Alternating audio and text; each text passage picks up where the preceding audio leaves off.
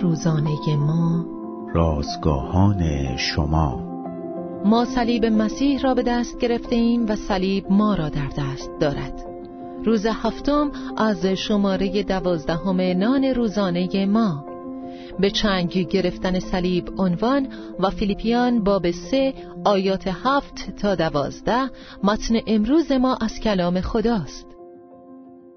چارلز اسپرجن واعظ بزرگ لندن در سال 1856 کالج شبانان را تأسیس کرد تا مردانی را برای خدمت مسیحی تربیت کند. در سال 1923 آنجا به کالج اسپرجن تغییر نام یافت. امروز بر سردر این کالج دستی که صلیبی را به چنگ گرفته نقش شده و حروف لاتینی در زیر آن به معنی در دست گرفتم و در دستم گرفته وجود دارد. اسپرجن در زندگی نامش می نویسد این شعار کالج ماست. ما صلیب مسیح را با دستی پرشهامت می گیریم چون آن صلیب ما را با قدرت مجذوب کنندش محکم گرفته است.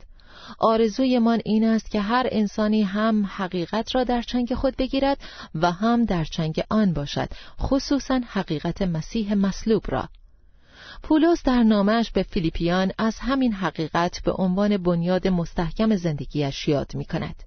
نه اینکه تا به حال به چنگ آورده یا تا به حال کامل شده باشم ولی در پی آن میکوشم بلکه شاید آن را به دست آورم که برای آن مسیح نیز مرا به دست آورد ما به عنوان پیروان عیسی پیام صلیب را به دیگران میرسانیم و در همان حال عیسی ما را در فیض و قدرتش نگاه میدارد با مسیح مصلوب شدم و زندگی می کنم لیکن نه من بعد از این بلکه مسیح در من زندگی می کند خداوند ما هر روز ما را در محبتش به دست می گیرد و ما پیام محبت او را به دیگران می رسانیم.